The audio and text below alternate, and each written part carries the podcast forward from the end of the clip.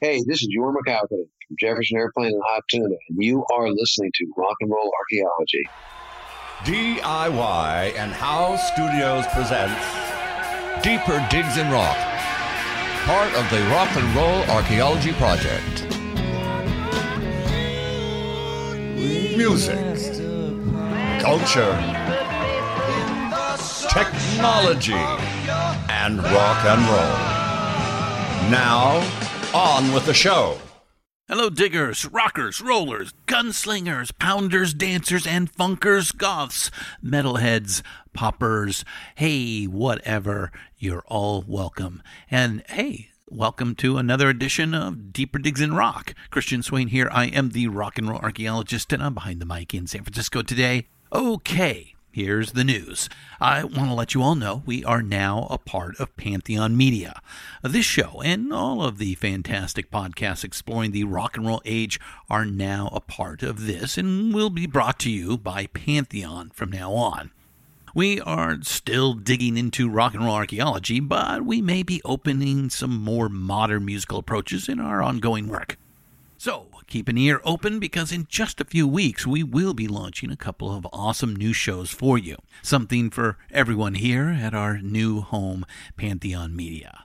Finally, and uh, this is the one that really matters to all of us, if you enjoy what we are doing here, please please tell a friend about rock and roll archaeology and now Pantheon podcasts. All right, thank you. Business handled. Let's do this. Man came down from Chicago. He gonna set that levee right. He says it needs to be at least three feet higher. It won't make it through the night. But the old man down in the corner, he said, Don't you listen to that boy. The water be down by the morning, and he'll be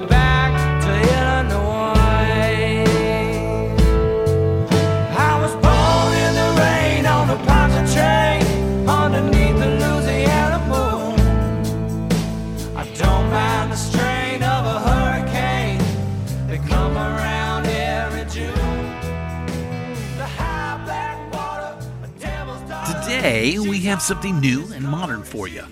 Oh, don't worry too much. This is all rock and roll. But like I said at the top, we are going to be widening our net a little.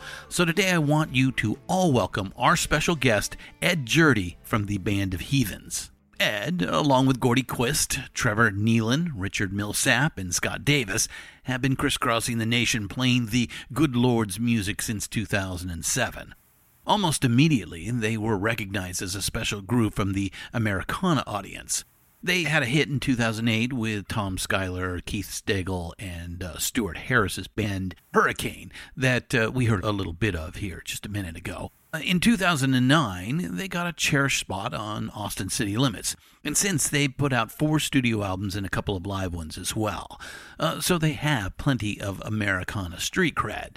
Now, they have just released a special album, one that seems meant for our tough political times. Not that the message is overt, as you'll hear Ed explain in a minute, but perhaps they feel the world needs to take a step back and listen to each other.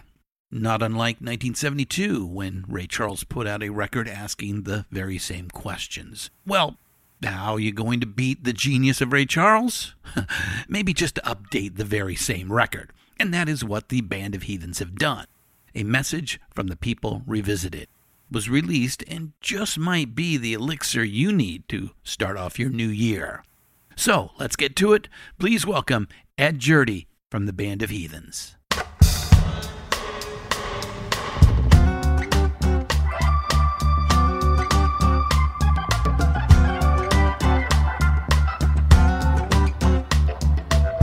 Listen up, everybody. I got an idea. To the Congress of the United States and tell them what's on our mind. Because we're the richest country in the world and we can't take care of our own people. You know, I believe we ought to say something like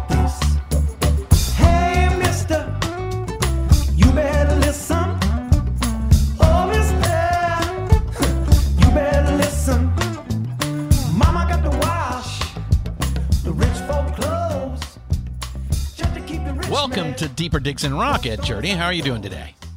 Doing great, man. How are you? You know, I'm doing pretty good. Uh, lovely day to be uh, talking rock and roll. So, uh, uh, okay, before we get into the new record, a reimagining of A Message from the People Revisited, uh, let's get the background on uh, Band Heathens. So, my first question I want to know is about coming out of the Austin music scene in the uh, in the aughts, and, and that is where you guys come from, right?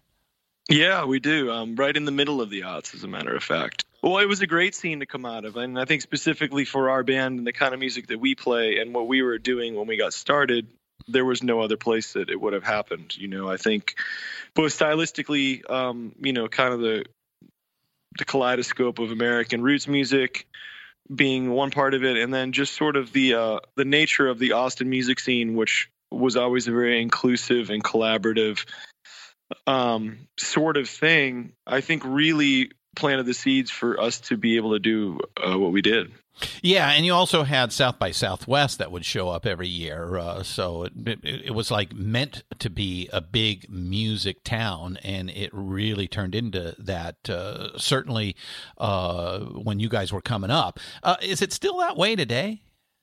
Well, I think so. I think just with I think with the presence of South by Southwest, that sort of gives. I mean, I think the idea of the Austin sound or Austin music is is really kind of like an international export. You know what I mean? Um, and and on a larger scale, Texas music. Yeah. But I mean, starting with Willie Nelson and you know Jerry Jeff Walker, you know Ray Wylie Hubbard, uh, you know on you know Townes Van Zandt, yeah, Guy Clark, yeah, on and on and yeah, on. It's like. People, you know, people here Austin, and that sort of is synonymous with music. So, and and interestingly enough, unlike a lot of other places that became music scenes, which kind of sprung, maybe with the exception of Nashville, sprung out of larger metropolises. Austin really like Austin became identified as a music place uh, before anything else, and specifically because it really was just musicians going there um, out of you know an escape from from sort of the industry or any sort of regimented thing where they could just go and do their own thing and kind of reinvent the wheel for themselves, you know? Mm-hmm. And I think out of that, it's sort of like where a lot of things kind of establish a, a reputation before any reputation is really created, whether that be through marketing or through image or whatever. Austin truly built, you know, the music scene and the music ethos up from the ground floor, you know, just by having all of these great artists come there and create and, and make their sound. Yeah, it is a it is a unique place, and uh, it continues to to churn out uh, interesting, uh, uh especially sort of Americana type bands like yourself. Yeah, I mean, I think that's you know that's sort of like. I think maybe with the with the scene changing a bit now, but I think yeah, historically it's been it's been singer songwriter based, and it's also had a you know a strong foundation in Americana stuff. You know whether that be uh, blues or soul or R and B, all those sort of little tributaries of Americana. Yeah, and, and, of course we we couldn't be talking about an Americana band without having a dog barking in the background. So no, we couldn't. It's my dog too. How about that? that that's perfect. And and it's got to be a hound dog, right? She's a blue lacy, actually. Ironically enough, the state dog of Texas, which will win you some favors at your next party when someone asks you a question and they won't believe you. But you can actually you can check it on Wikipedia and it'll tell you that's the truth. Too. I will I will write that in my little black book to be used at a later date. Hey, we'll be right back after a message from our sponsors.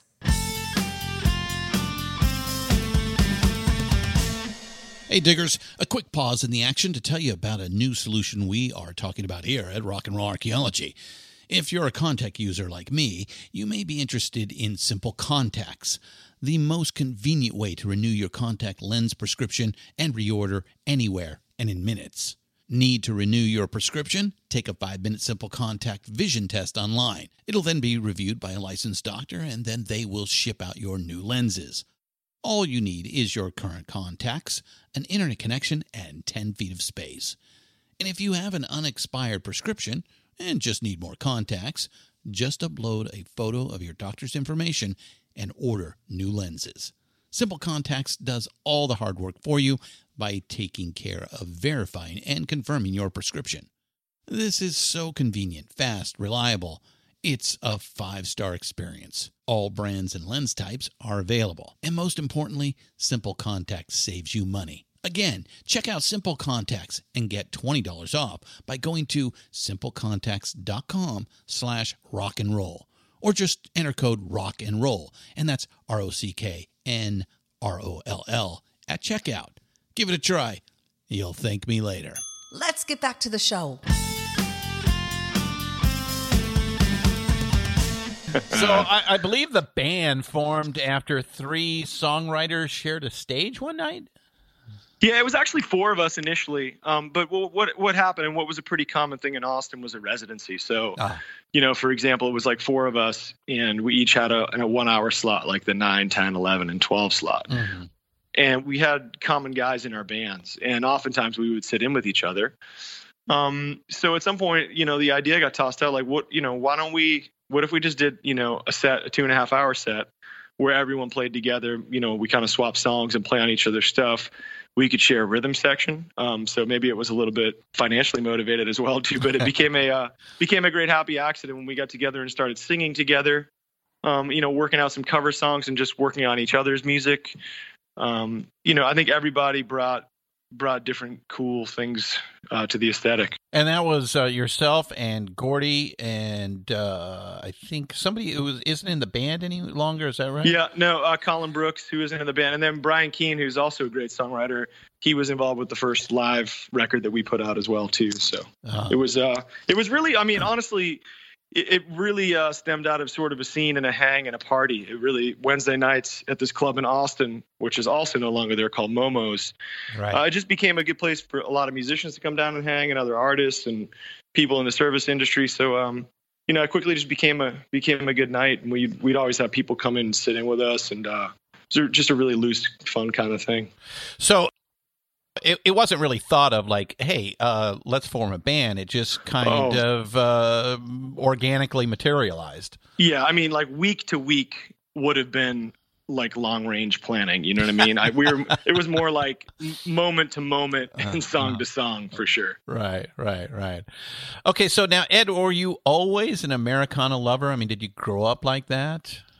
Well, I mean, I don't know. I, I don't think the the word Americana was invented until I was, you know, uh, in college or in my 20s or something. I, I'm not. We'd have to check the etymology of that. I don't even know when the word Americana first appeared. Right. But I guess I guess through you know That means that means you you love the band and the Grateful Dead and yeah sure I mean I like love the that, band you yeah know, I love the band and the Grateful Dead and you know like my parents record collection when I was a kid was you know a lot of 70s singer songwriters James Taylor Yeah, yeah. Cat hear that. Stevens, you know, stuff Mhm. like that. And then, you know, like the Beatles and the Rolling Stones and, um, you know, and then some, some, you know, Jesse Colin Young, some more folky stuff like, you know, really young, probably like some Peter, Paul and Mary. That's how I probably got introduced to the music that probably inspired what we now call Americana, Yeah. you know, um, a lot of the older American songbook and, you know, Lead Stephen Belly, you know, Foster and Lead Belly. yeah, yes, yeah. you know, like so Peter through Peter, Paul and Mary hearing Yeah. like Lead Belly songs, or you know through Pete Seeger and the Weavers and things Yeah, like the that. Right, so, right, yeah. right.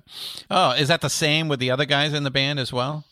Well, I think everyone's experience is a little bit different, you know, um, and but I, I do think the reason why the band sounds the way it sounds is because of the shared sort of influences and the, and the things that we do enjoy in common, which you know things like the band, things like the Beatles, um, you know, the Rolling Stones, things of that nature. So um, yeah. yeah, Yeah. those were always touchdowns that we could sort of agree upon, you know. Yeah, and let's give a little shout out to the guys in the band. So it's Gordy Quist, Trevor Nealon, Richard Millsap, and Jesse Wilson, right? You got it. All right, all right. So you guys put your first album out in 2008, and I, I believe it went to number one on the Americana charts. Is that right? It did actually. Yeah, that was um, that was you know that's always a sort of uh, That's a nice sign, huh? yeah, it's it's nice. I mean, I you know we never know what to expect, and we, no one in this band certainly set out to make records to be number one or anything. But that's always nice to be recognized, you know, when you do work for sure. Yeah, yeah. And then, uh, but you've actually been recording uh, before that as a solo artist, right?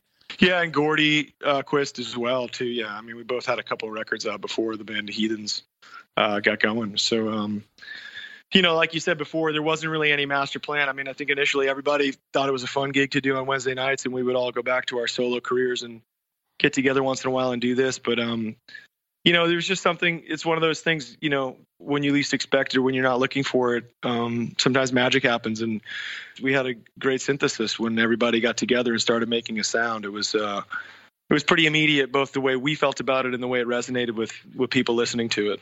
Right, right. And then in 2009, uh, you you go from Momo's to uh, performing at Austin City Limits.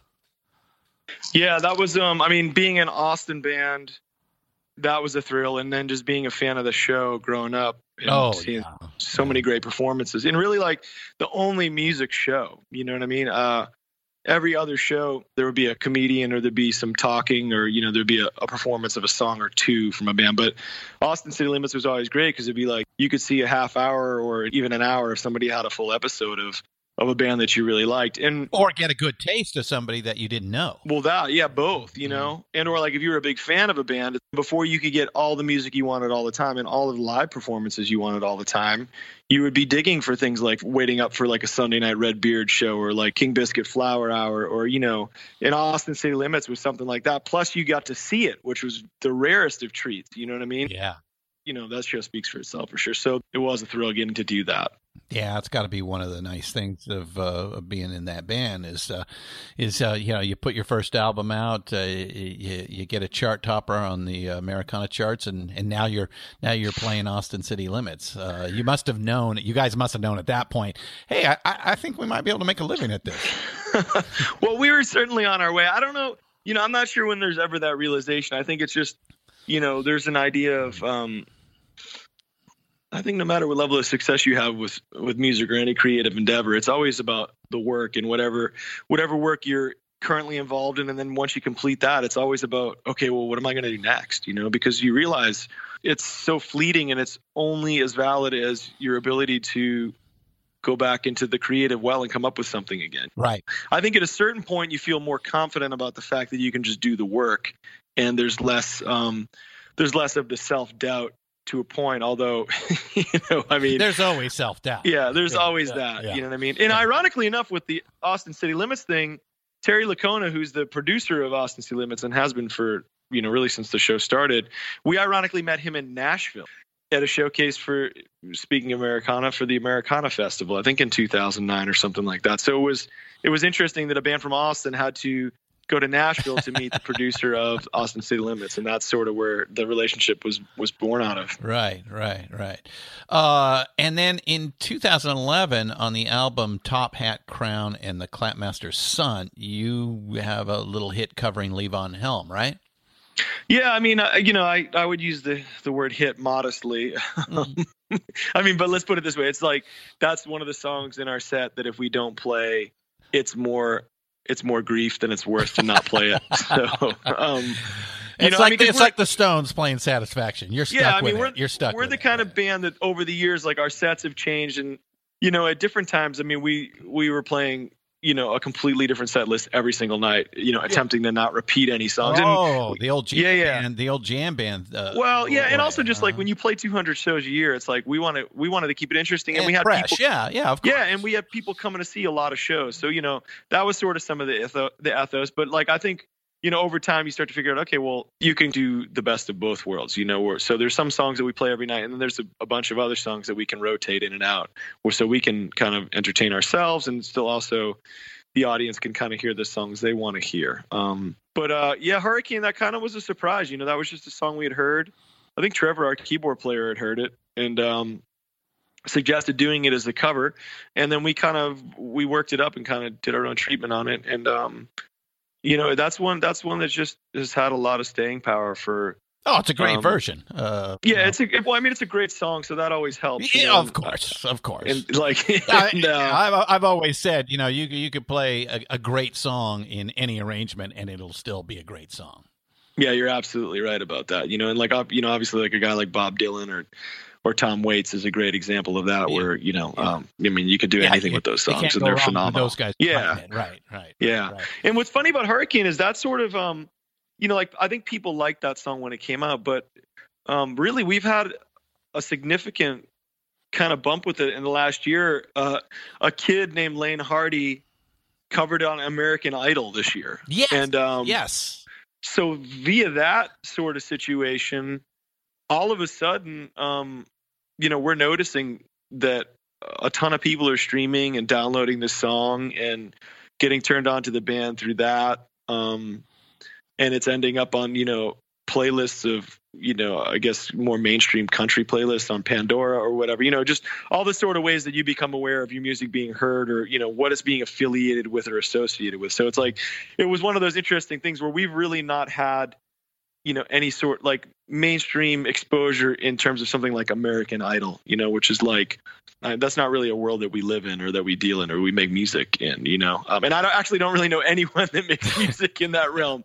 But um but it was amazing just to see sort of just the numbers that that generated and just the exposure you know and just people becoming aware of our band from that. So yeah it was that was great. And he was actually we got to meet him and he came to a show we did in new orleans and sat in and sang the song with us and he's a great guy. So there was uh it was really cool it was a uh it was a, it was an interesting experience Yeah, I think uh, people can find uh, the video of uh, Laine playing with you guys on your website. probably Yeah, Yeah. yeah. So, I, I, you know, I mean, uh, to your point, you know, in the 21st century, the music industry is, it, it, it the old rules don't apply. So, you know, how how is the road these days? What's an Americana band like yourselves do to to make a living as professional music musicians coming up in this new music industry? Well, we tour, you know, I think, and I think over the years, uh, like I said, I mean, we were doing 200 to 250 shows a year when we started. Yeah, those are road, that, those are road dogs. Yeah. of the day. And now, you know, I mean, I think last year we did 120, and well, this year we don't, you know, we didn't have a record out till the till just recently. So, um, I mean, this year we'll probably do 75 or 80, which is a much more healthy sort of clip. And that's honestly the funny thing about that is when everybody talks about the road bands like Phish or the Grateful Dead that you know toured incessantly. If you look at their touring schedule, like the busiest year they ever had was like 85 shows or something like that. You know what I mean? So, um, 200 yeah, so is, uh, yeah, yeah, I mean, yeah, I mean, I mean, uh, but you know, getting started, it's like you have to play everywhere and anywhere you can. of course. Yeah. You've got to get, you know, you got to get, you have to learn how to play that as a band. You know, I mean, I, everybody was okay as a musician, but it, there's a difference between everybody being individually competent and you know creating a cohesive sound, and that really, for the kind of music that we play, that can only be done through through playing live and and through repetition. You know, um, so that's really how we cut our teeth with it. And today, it's a, you know, we're in a good place with it. We have a really, we have a great fan base. Um, obviously there's certain places that we play that more people come out than others but you know we generally can play most places we want to play we've been able to go to europe a number of times um, playing music and you know it's all it's all a very hands-on experience for our fans and for ourselves um, so i you know that's i'm incredibly grateful for that Yeah, so it sounds like as you guys have grown, you've been able to uh, at least make it tolerable with the number of dates uh, nowadays. Um, because let's face it, touring is really you know the uh, the the revenue generation for a band as opposed to the recordings. Yeah, definitely. I mean, I think for a number of reasons, you know, and, and one to not be ignored is just the volume of releases too. I mean, now granted, the the the revenue is way down in terms of the per unit capture in terms of you know like a stream versus a download Yeah. versus someone having to buy your whole record to get your song. Mm-hmm. Um, but with that being said, it's like I even have noticed in the like 13 years or so that we've been a band, um, kind of the inverse of the numbers that I'm talking about from, you know, physical unit sales to decreasing with every record to downloads increasing to now streams increasing a lot, you know? So, um, that coupled with just literally the number of releases. I mean, I think if we've been talking about the genre of Americana a lot, I mean, I, I, I would venture to say that the number of releases in Americana every year has tripled since we've started putting out records, if not quadrupled. You know what I mean? Um, so there's just you know the marketplace is more open and it's more competitive. There's just Yeah. more there's more records. Besides the fact that everyone else has a million other choices outside of music, within music there's a million additional choices. So um, yeah, with so that would be with that being said, it's like you know being able to play live and being good at playing live and putting on a show that people can't get by streaming or by listening to your record. Um, you know, that's something that we've always sort of, you know, hung our coat on. Yeah, Um, and, it's, and it's paid off. Well, you know? the live experience. I mean, you know, humans are social animals, and there's nothing Mhm. like uh, being uh, in a uh, a venue, uh, watching, uh, you know, uh, an artistic uh, uh, event that everybody's sharing at the same moment, uh, and y- you just can't recreate that at home. It's one of the re- it's really one of the last places you can do it. You know, I, maybe using the word sanctuary would be too precious, but it's um, it really does for me. It has that sort of impact. You know, I've I've had some of the most formative moments of my life. You know, seeing live music and uh, and you know that's it's great to be able to meet people and share those experiences with them too. Yeah, yeah. Okay, let's talk about the new album. Uh, it, it's a complete rec- recreation of the 1972 Ray Charles album, "A Message from the People." Why that, and why now? well, it's again. I mean, it I mean, it's a, not modern sounds in country and western music, yeah, or, or, the genius no. of Ray Charles, or you know, it's kind of an unusual album yeah. uh, for, from Ray. Well, and that kind of answers the question. You know, um, a few reasons. So, a little backstory: our keyboard player Trevor again had found this record, had it on vinyl. He was a big fan of '70s Ray Charles records, which, again, like you had mentioned, are a little bit more obscure and mm.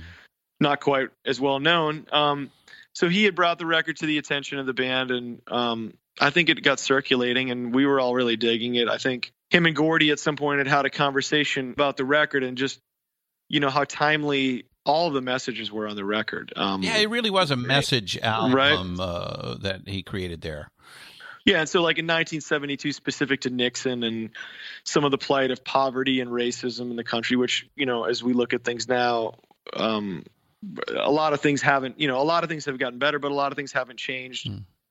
Or you know, or, or maybe haven't maybe, changed maybe, as much as we would like them to. You know, or maybe uh, are regressing a little bit. Uh, yeah, days. absolutely. That that's that is possible as well too, which mm. is unfortunate. Mm. Um, but I think with all those things in mind, you know, the record's out of print. Like so, um, it wasn't available on any streaming platforms. It wasn't available for download. I think they had stopped pressing the record. Um, so it's kind of like, wow, this is there's there's really nowhere to get this music, and I think we all kind of felt this is this would be a really timely release, you know. Um, and we had just become had the good fortune of coming into a studio in Austin that we were able to buy. Gordy specifically was able to buy. Um, and you know, the idea just kind of started germinating. It was like, all right, well, we have we have a week off in December. What if we get together and uh, let's just take a crack at recording this and see how it comes out. You know, I maybe we'll get an EP out of it, or maybe like two things will be cool. But you know, yeah, we have a week a song or two or something. Yeah, yeah we had, I see. Yeah, I see. We had really had no idea and no preconceived notions. It was just the assignment was kind of just like, all right, everybody, go and learn the record, figure out what you would play if we were doing these songs, and we'll come back and you know, and, and we ended up getting in there. It, is it true that the studio you used was uh, a friend who had recently passed? It is, yeah. Our, our, not just a friend of ours, but also um, our producer who had produced. Uh, he produced the Top Hat Crown record that you mentioned earlier, and also produced another record of ours called Sunday Morning Record. And you know, he had just been a great friend, and um, you know, so that was really tough, really tough losing him. And in the process of that, imagine, like, yeah. yeah, in the process of that, his brother, who had also become a friend of ours, um, you know, he was left with the task of of dealing with his his possessions, you know. So um, yeah.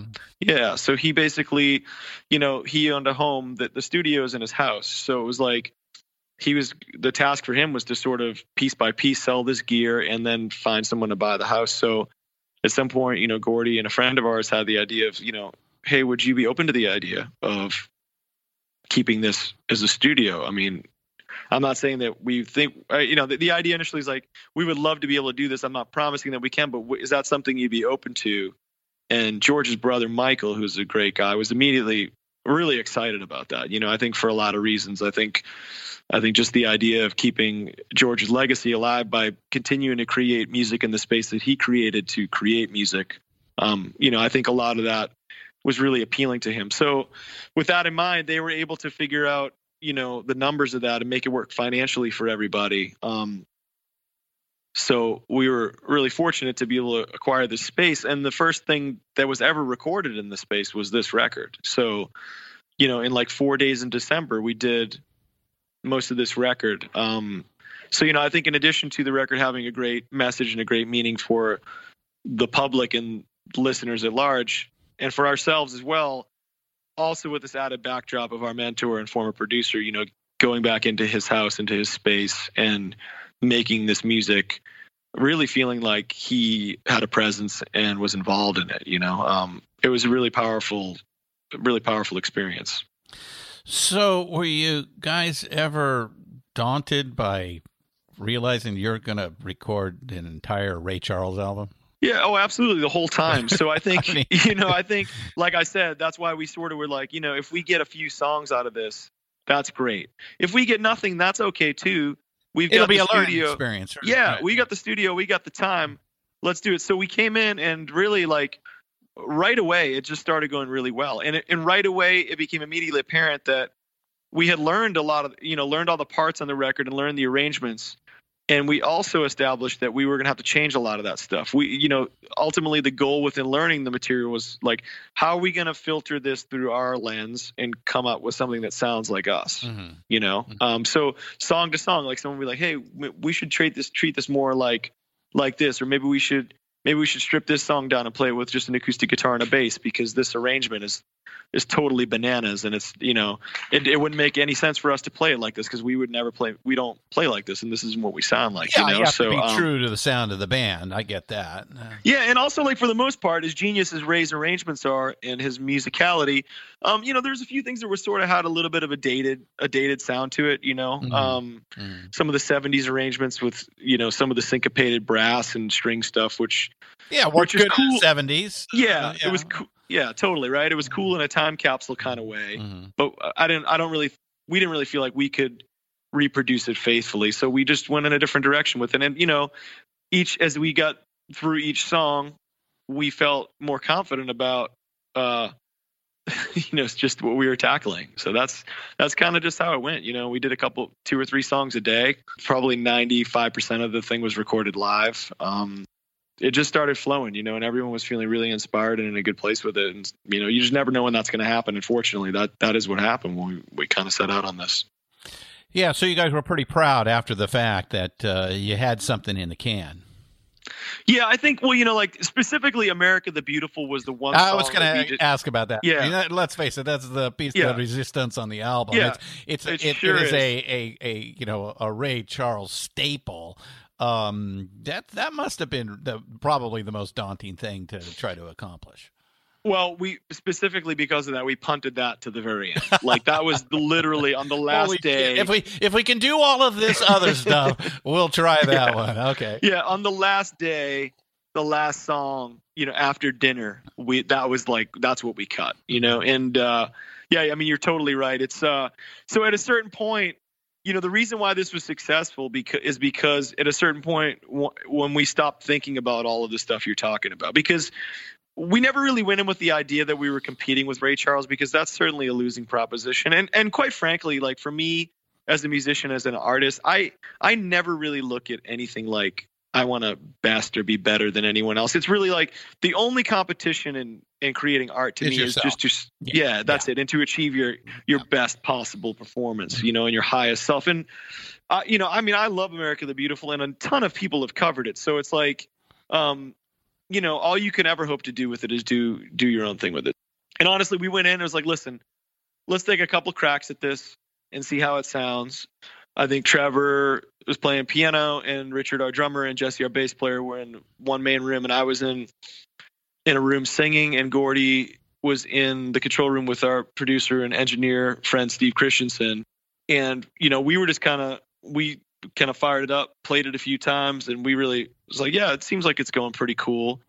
And they were both, you know, they both kind of just gave us the like big thumbs up, like this is awesome. You know, do like do do one more, and you can come in and hear what it sounds like. So I think we did. I mean, I think we maybe did like four takes of it, and that's that's one. That's maybe the third take of the song. Like it's a complete take. Everything that's on that is live. I think we overdubbed the background vocals and the organ on it. But uh, Yeah, you got You know, you got a, a little uh, a little of the gospel free uh, feel there, and uh, and there there's the, the vocals are are raw with a with a with a with that uh, kind of modern effect on it, and then uh, it seems there's a chorus. Or is that you guys, or did you bring a chorus Uh-huh. in to do? No, that's us. It's just, That- you that guys was- doubled or tripled uh, in there, huh?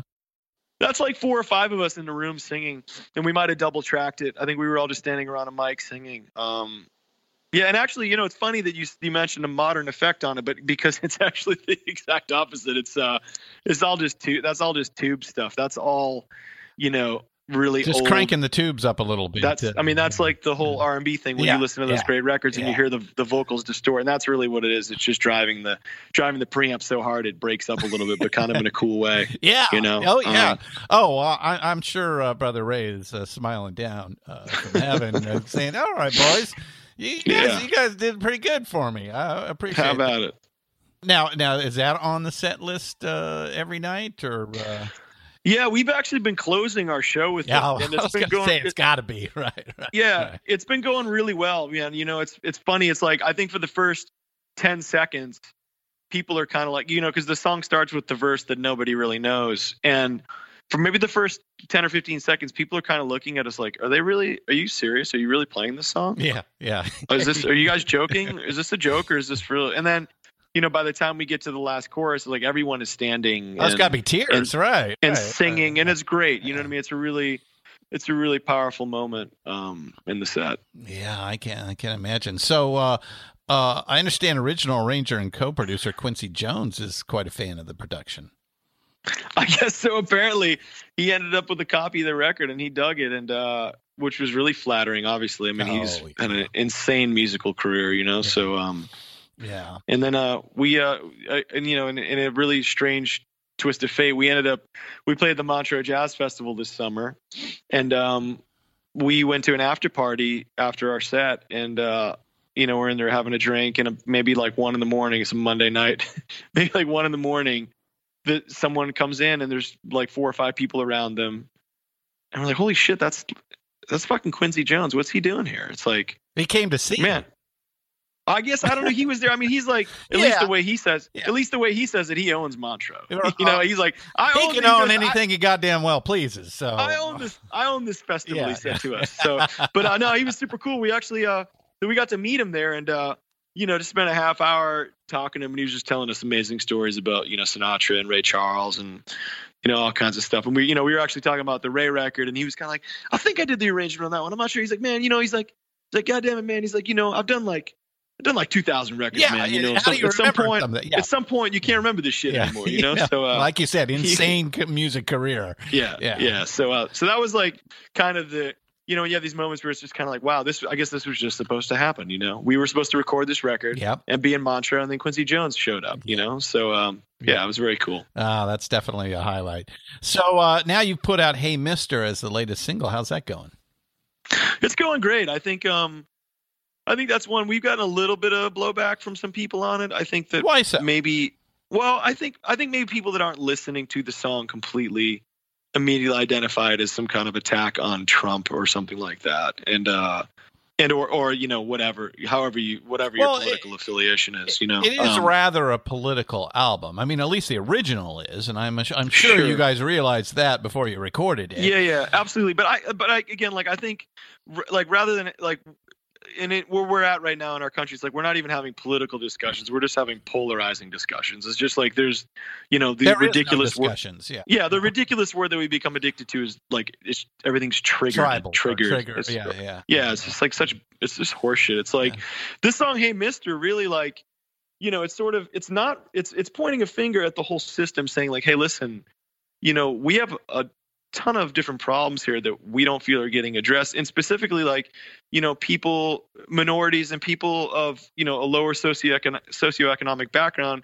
Who, let's be honest, have less of a say in the way things go and have less of a voice. That they don't have as much power, or they feel like they don't have as much power. This this really is a song speaking for them i think Mm. um you know it's addressing it's addressing poverty and hunger um and racism it's like you know um again i think whatever your political affiliation is you have to be aware of the fact that these things are happening and uh be able to you know it's like we love america. Like everybody loves the country. That's why we've chosen to live here. We have the right you know we have the freedom to live here or to not live here if we want to. I mean we all love it. We all we all love it. And because we love it um, you know it's our duty as americans to be able to criticize it and say when we don't think things are right. And that's not even Yeah, That's not an I, I indictment believe of that the country. the First Amendment. Yeah. So and like that's what's so fucking crazy it's like when people get really bent out of shape about the fact that you're criticizing stuff Yeah. it's like they start they seem well, to take it personal artists. You know, they, they uh, the- There's one side that seems to try to uh, stop artists from speaking their mind, which is,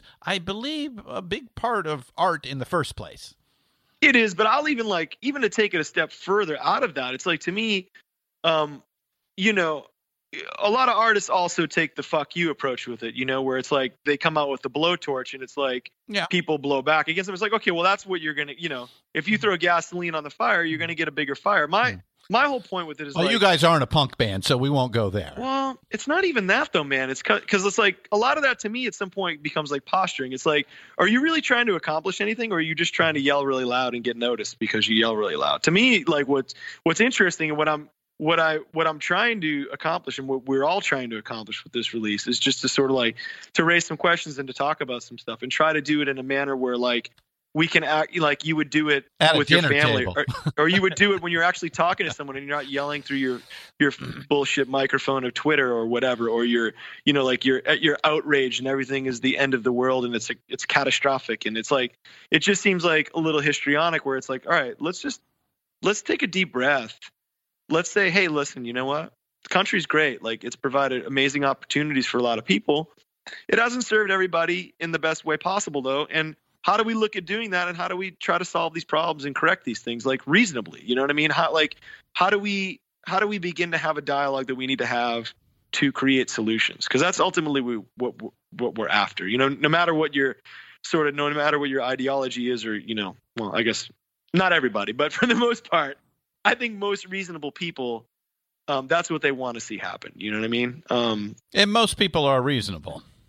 I like It's a, there almost- seems to be a, a vocal, a very vocal minority that uh, is, you know, leading this apocalyptic charge.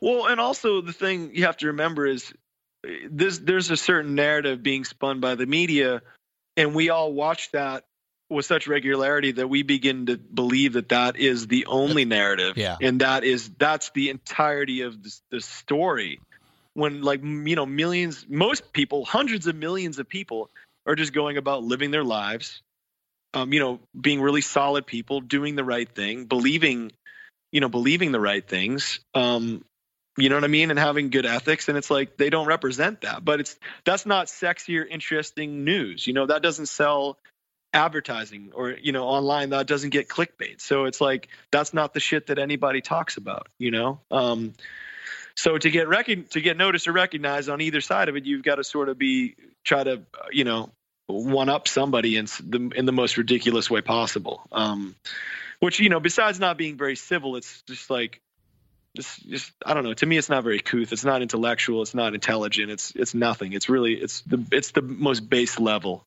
Um, so for my own personal thing, I try to not participate in that as much as possible. And as a band, like for us to be able to participate in the discussion, which I, we all think is very important, an important thing to do. We wanted to do it in a way where it's like this actually this reflects what we actually think and how we believe, you know, what we believe and how we would want to engage in a discussion about it. You know, we're not the kind of guys that are out there like with a megaphone or in someone's face. Because I've never like I've never had a discussion with someone where I, you know, laid into them with my opinion, and by the end of it, I had changed their mind. No, that's know? never going to happen. Right. No, it's yeah, for like- anybody. yeah. yeah, and so it's like, why do you? Why would you approach the way you do anything like that? It's just kind of like, hey, man, Hmm.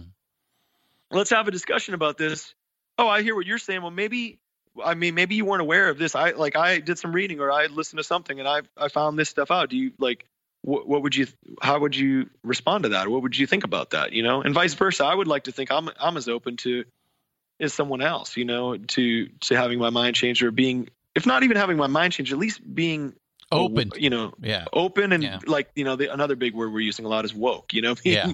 being woke to to something that you might not have been before because you're you know because you're becoming better educated and you're becoming more you know empathetic and more sympathetic to other people's lives that you're not living that you might not have been aware of things that that affect them you know? Um i think that's just part of becoming a better human being. I don't you know so it's like um there's a you know like not to make this sound like it's too noble because that's really ultimately what it's about right? It's you know um as an artist or as a musician it's about becoming a better human in the world and you know hopefully contributing something positive to it uh, before you leave it. You know. Well, there there there is uh, you know a, a, an implied political message to the uh, the original work, and uh, it is uh, there with your work as well. It's just it's it it, it is subtle. It's not a polemic, uh, mm-hmm. and um, you know it's to your point. I think um, in a lot of ways, spoken softly would be a, a good way to put it.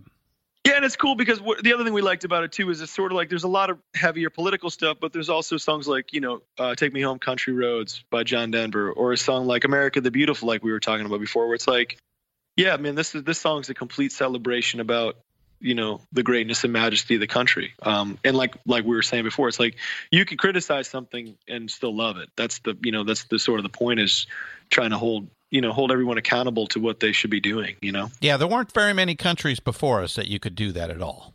No none at all. I mean you know, we've seen we've seen even more recently in countries that were sort of fronting as countries that were like that what happened to people that that did that. So uh yeah i mean we're really fortunate and like because we're really fortunate with that it's like we don't ever want to become complacent with that you know? Everybody i mean people need to remain vigilant and and defend and protect our rights to be able to do those things. That's that's what you know that's the whole point you know that's the whole point really. So i understand you guys are donating a portion of the proceeds from the album to rock the vote. Mm-hmm. yeah we are. Why did you choose them?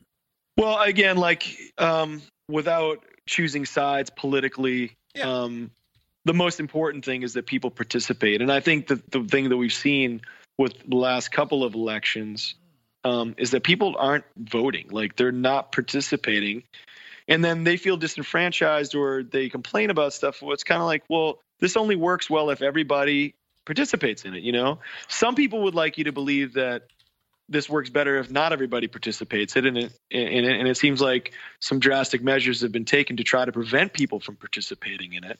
You know, so my response to that would be like, well, you know, I mean, there's nothing that should stop anyone from being able to vote. Everybody should be, you know, putting their opinion in, you know, checking off a box, making making their voice heard. You know, I mean, that's that's part of uh, of everyone being represented. You know, and I, and I think that organization specifically, that's what they do. And in addition to that, you know, the thing that I had seen statistically was that you know, like 18 to 24 year olds were the lowest group of people voting. Always. Which yeah. which blows my mind. I don't know. It seems like growing up as a kid whose parents were from the 60s, it's like it doesn't seem like that was the case, but maybe even in the 60s 18 to 24 year olds weren't voting. I don't know, but uh, Well, first of all, 18 to 21 year olds weren't allowed to vote until 1972. Uh, true. But uh, you know, uh, you know, it's just uh, you know, I, I think to your point, it's uh, you know, there's an apathy that uh, needs to uh, be eliminated. Uh, you know, mm-hmm. you use the, the term woke, and uh, mm-hmm. and and everybody, and it's not just 18 to 24 year olds. Sure. I mean, you just look at the uh, the, the the polling data in general, and uh, you know, it's it, you know we're in the 40s of the people who actually engage in elections and midterms, which is what's coming up, are are even mm-hmm. less. So you know, it, I think to, you know, you know a democracy uh, requires uh, uh, its populace to a be educated and to engage, uh, and otherwise it's not going to survive. Yeah, I mean the educated thing. We could probably have a three-hour discussion about what's happening in terms of what we're doing there with public education. But yeah, I totally agree, and I, and I to a point I understand the apathy because I a lot of times you're looking and everybody focuses on the presidential election so much, which is really, you know, just you know, I mean, one. yeah, yeah. So worry, minimal, worry, right? worry, about your city and your your local and your yeah. state too. Yeah, it, yeah. It, but in a weird way, you know, the person who's the figurehead for the country, like that's the world's impression, and in some way, you know, I mean, it sort of is. It, it does reflect from the top down in some way, whether we want yeah. it to or not. But it's it's interesting in the fact I that it's like I think a lot of people last people. week. Uh, yeah, jeez, man, it's like a lot of people like to think um, they just they feel like they don't have a good choice but it's kind of like well not making a choice like you know is not a, is not a better choice than making a choice that you're not completely uh you know 100% enamored with you know um well you're still, you're per, still making perfect, a choice. right? If if you exactly. don't engage you're still making a choice and that choice well that's what i mean may go against the, you Yeah, exactly. Yeah, yeah. I mean, I, I, mean, people need to just pay a little bit of attention, uh, realize that this is a civic duty, uh, and uh, without uh, without it, it, you know, we'll, we'll, we'll go back to where where things uh, you get no choice uh, at all. Yeah, that's so, no so. no good. all right, let's let's get off the politics here for, yeah, for a bit. No so more. so are you guys performing the entire album on tour?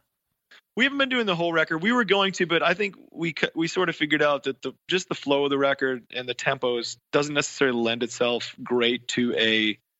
Although it, it's great in terms of a listening experience on on a record, um, doesn't necessarily translate as well into the live mm. uh, space. But I think we were doing like seven or eight of the songs on the record right now, and sort of um, sprinkling sprinkling them into some blocks during the show. Yeah. So uh, had you been had you done uh, country roads before or uh, no, I'm, no, no, no. I'm surprised yeah. that I mean that's such that seems like such a fit for you guys. Uh, yeah, it's like one of the we have always sort of chosen covers that have not been, you know, the ubiquitous songs yeah. or the biggest hit, hits from bands. Yeah, you I, know. I, I, think that that that that song's got uh, well over a um, hundred um, million streams on Spotify. Yeah, I mean it's an amazing song. You know, I mean yeah. it's it's been played. It's like it's been played so much that you sometimes forget how great of a song it is and how yeah. you know how great it is at capturing the feeling there. Um, but yeah, no, that really that solely came about because of the, it was a part of the record. And uh, and you just played the Ryman recently. Is that the first time you guys have played that? We had done like one song one other time during the Americana Awards. Uh, oh, okay. Eight or nine years ago, but yeah, that was the first time we had done a set there. Um, yeah. But yeah, it's, it's, such a great room. Yeah, great, feel, great atmosphere. Feel the ghost, did you? Oh yeah, I mean uh, everywhere, and it just sounds incredible. And I think the I think even the audience when they come in, they're sort of they're anticipating it as well too you know what i mean? So it's just it's the great it's a great setting for a show. Yeah yeah. And and just uh, you know to to uh, to remind the diggers that uh, you know these songs that that you have covered you know are really wonderful renditions with a unique stamp on them um you know it's capturing the original uh intent but it, it's still you know it's all band of heathens. Yeah i mean i think that's why we ended up releasing it you know what i mean? I think once we when we finished recording it and we started hearing some of the mixes from it, it's like this, you know what I mean? This makes sense for us. This makes sense to us. And, you know, sort of, uh, I think all of our records have been a, a progression in a way. You know, I feel like if I go back and listen to our records, some sort of sequential order, which I actually don't really do, but if I think about them, um, you know, I think I feel like there's an evolution record to record, and we you know we bring things from each record forward into the new record, and then and add new things to it. And I feel like this record um, really did that. You know, it, it, it encompasses everything from some singer songwriter stuff to more acoustic stuff and to country stuff to you know more soul and R&B stuff, some psychedelic stuff. Um, sometimes all that stuff at the same time. You know, so. Mm-hmm. Um, yeah, I mean that's that's kind of what we're always after whenever we set out to do a new record, and um, yeah, like like you said, I, I think this this sounds like a record of the band of Heathens, and, and that's why we're we're proud to to release it. Yeah, and since I don't want the diggers to walk away thinking you gentlemen do just fine cover versions of great songs from legendary artists, uh, mm-hmm. Rolling Stone magazine did call you your your single earlier this year, uh, "Trouble Came Early," out as something to pay attention to.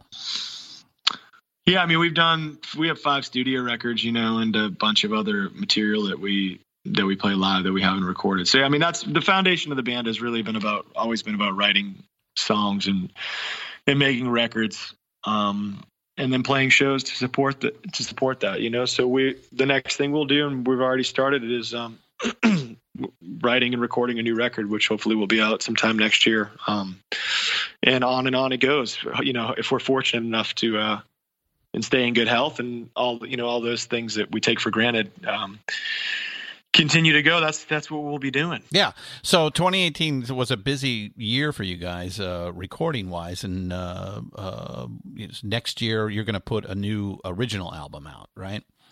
That's the plan. You know we started we started uh, we started recording so we'll see. I never know we, you just really never know how it's going to go. You know we uh, i think the last record we did we recorded like 30 songs or something. So um you know, maybe the first 10 that we record this time will be the 10. Probably not, but, uh, right, but it's, right. you know, it's, a, it's, it's always an ongoing process. So, you know, I hope we'll have something out next year, but, um, we'll have something out when it's ready and we're all happy with it and it's where we need it to be. Um, but yeah, it, like you know 2019 would be the goal to have a new record out. Uh, well, it uh, it sounds like uh, you guys are uh, out there making it happen, uh, and it sounds like a band of heathen show is something not to be missed. Um, I can't can't wait to see you guys. When are you guys coming out to the West Coast? Ooh, it's a great question. I, I want to say I think we're looking at some stuff maybe in the sp- like March or April, the spring of next year. So hopefully that all comes together. It's been a little while since we've been out there, and uh, that's always one of my favorite places in the country to be. So uh, yeah, yeah. I think um, I think the band. You know, if if you love music and you love listening to live music and being part of the live music experience that you know we're the kind of band that you would enjoy and you'd want to check out. Well we'll keep our eyes on you ed Jurdi, thanks so much for being on deeper digs in rock. My man my pleasure. Great talking to you. Country road, take me home to the place I belong. West Virginia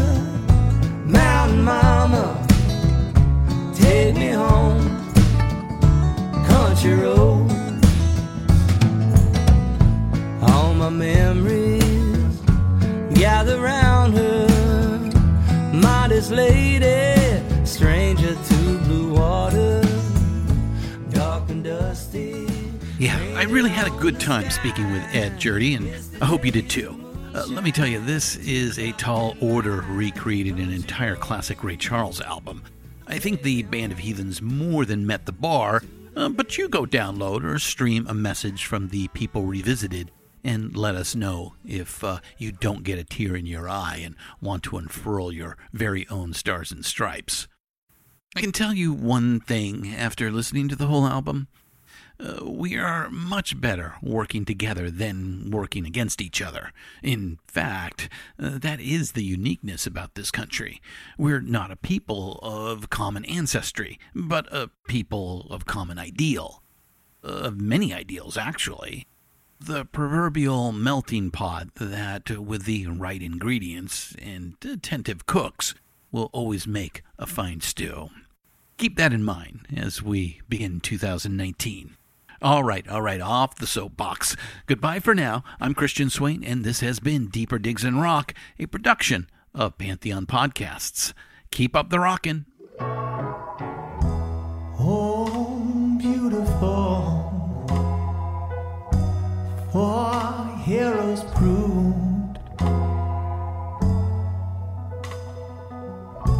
in liberating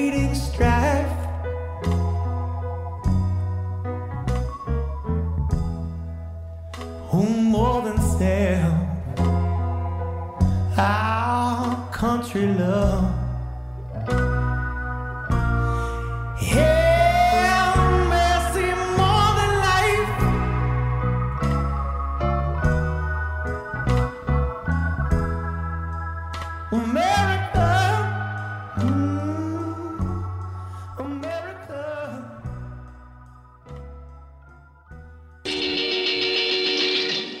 For ways to help right the wrongs of social injustice?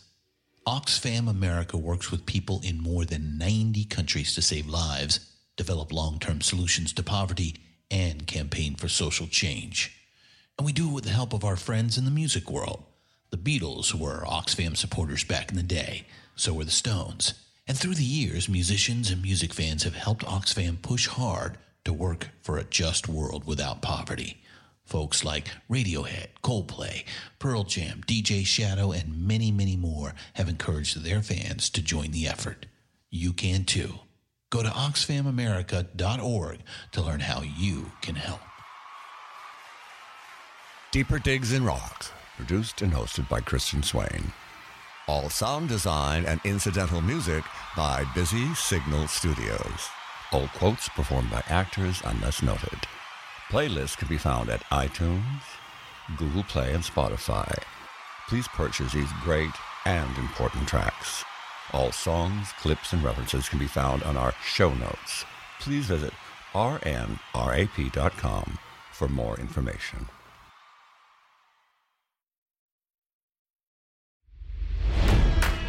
It's NFL draft season, and that means it's time to start thinking about fantasy football. FantasyPoints.com features industry leading experts and prognosticators using proprietary hand charted data to help you score more fantasy points. FantasyPoints.com is the place to go for whatever kind of fantasy football you play. Whether you play fantasy football, daily fantasy sports, or do a little bit of everything, Fantasy Points has the meticulously researched content to guide you to victory. And why wait for the fall? Fantasy Points also covers the new spring football league, the UFL. Join the guru, John Hansen, Scott Barrett, Joe Dolan, and other massive names in the fantasy football universe with an exclusive offer. Use code Pantheon for 15% off any fantasy points package, including the all in package, with access to every article, tool, and data nugget that Fantasy Points has to offer. That's fantasypoints.com and code Pantheon for 15% off at Fantasy Points. Fantasypoints.com. Code Pantheon. Score more fantasy points.